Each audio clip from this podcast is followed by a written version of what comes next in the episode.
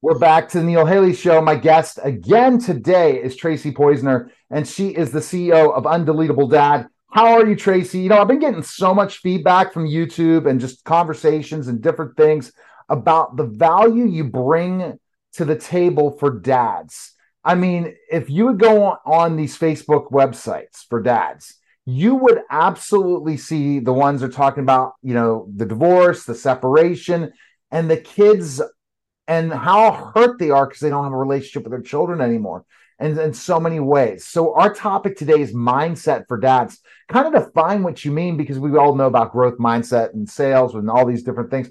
But it talks about mindset for dads because dads could be feeling a lot of pain that they don't understand when they thought that they that they a lot of times I think the percentage is women divorce men 70% of the time, men 30. I forget what the number is. Oh, yeah, I don't know about that. It's it's a really, really big number. I'm not verifying that, but I've heard that. But go ahead. Yeah. Well, you just said something interesting. so I'm gonna riff off of that about all the divorced dad websites where the the you know the pain is so real and it's so at the surface.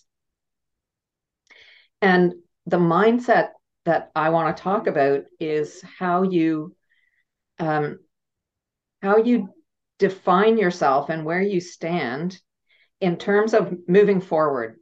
Because when when it's about your pain when it's about your rights and about how you're being victimized by this situation that is a weak position in terms of moving forward and if you can ad- just flip the mindset, just flip the scenario to where you are the sovereign steward of your child's well being and development.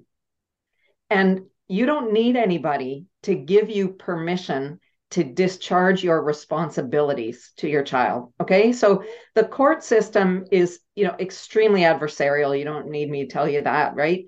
And dads as a rule are getting the short end of the stick in court. And that is that is still the truth. It's not to say that it doesn't happen the other way around sometimes but in general the dads are getting um, left out of the equation or they're being treated as the financial provider without much value in terms of what they bring to the table as the you know people who are going to be raising these kids.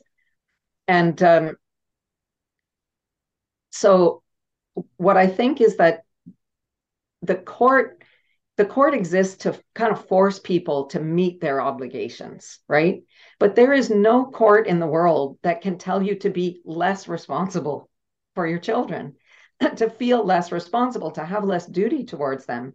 So when you stand in that place, nobody can take anything away from you.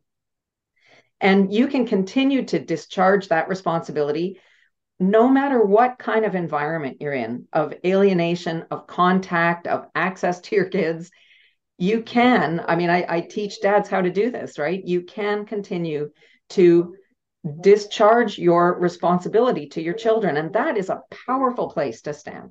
That's the way that's where you want to be as a dad. Really? Okay so i'm going to jump into that as, as a dad mindset wise is it basically up to each dad to figure out how much responsibility they really want after what the court system says?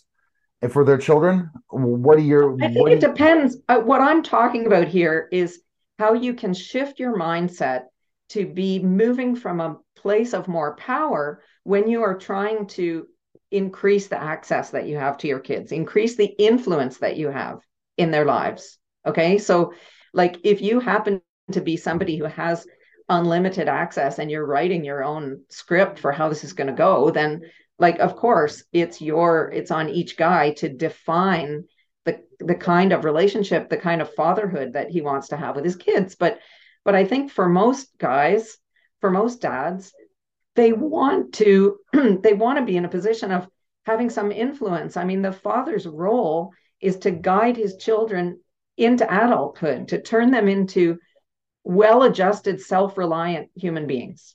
That's the dad's job.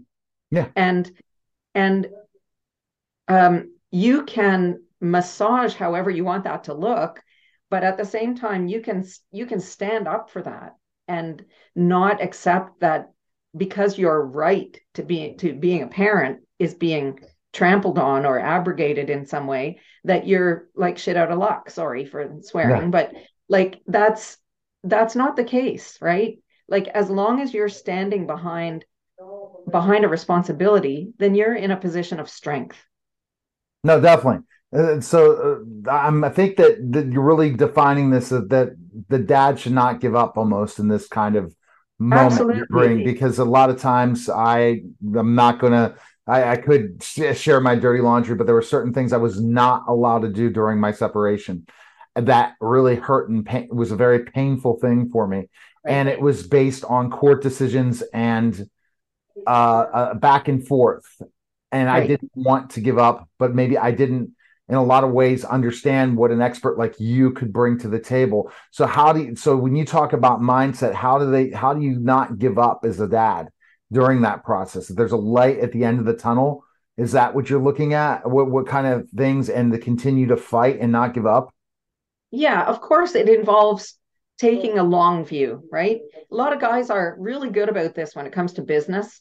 They can they are able to you know take a long view of their um, of the of business growth, for instance, and they keep pointing themselves towards their goal. Whereas as a dad, you know, you you're still like you're a wounded human being because you're getting kicked in the gut every however often where you're you know you're not being allowed access to your kids or they're not coming to their pickup or they're saying that they don't want to be with you or whatever right? Like the present moment hurt is really real. And i think that the way to you know the way to get into that more elevated mindset is to take the long view and to be continually looking for more doorways that that you can get in and not be stuck butting your head against the same door that won't open. Because there are so many options. There are so many ways to play this game. But really the the the analogy came to me this morning that it's like playing monopoly you know and everybody chooses one of those like a token right to move around the board. And you can choose the victim token which is which is pretty easy to do because it's it's easy to believe that like your situation is being caused by everyone around you you know it's not so easy to play with the sovereign token to be the king the leader right and to say whatever my circumstances as i go around the board i am in charge of how this game is getting played and I think the mistake is that that's not the case. Here's the reason why.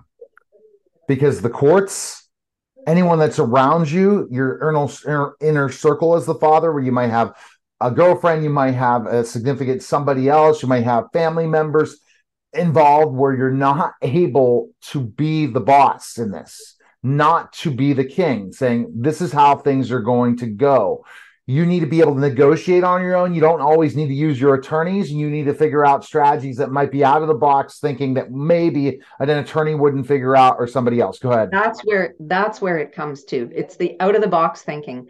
In particular, attorneys are not great at out of the box thinking. They know how to work inside their box. That's their that's their territory. You're paying them to be experts of working inside the box they are not experts at thinking outside the box and finding those other doorways. So where where you're feeling like you're not the king, you're not the boss, it's because you are you are attached or committed to uh, doing things a certain way, to things looking or feeling a certain way, and uh, it it prevents you from being able to see all the options in front of you. Hundred percent. It's so so so. I guess what you're saying in mindset is if you're let's say whatever job you have you have a role that you're the boss. It doesn't matter what you're doing because you're deciding what to do.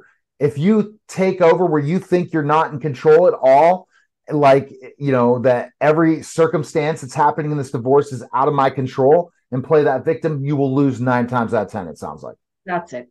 That's it. You have to be able to get back on your horse and stand in your boots as the sovereign we talked last week about about masculinity and the role in of, mm-hmm. of masculinity and fatherhood right? I'm not talking about like being a bully or using force because that's that's not what it's about but it's being clever. It's working outside the box. It's finding other doorways other pathways you know? The door is closed. You go around the back door. You go in a window. You make a tunnel. You climb through a pipe. You climb down the chimney right?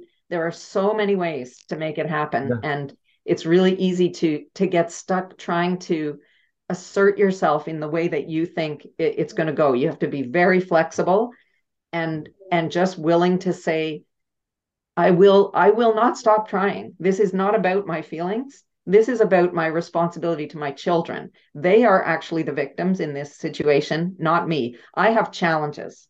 My job is to overcome my challenges to help my children who are the victims of this situation. All right. Best place people can go is where?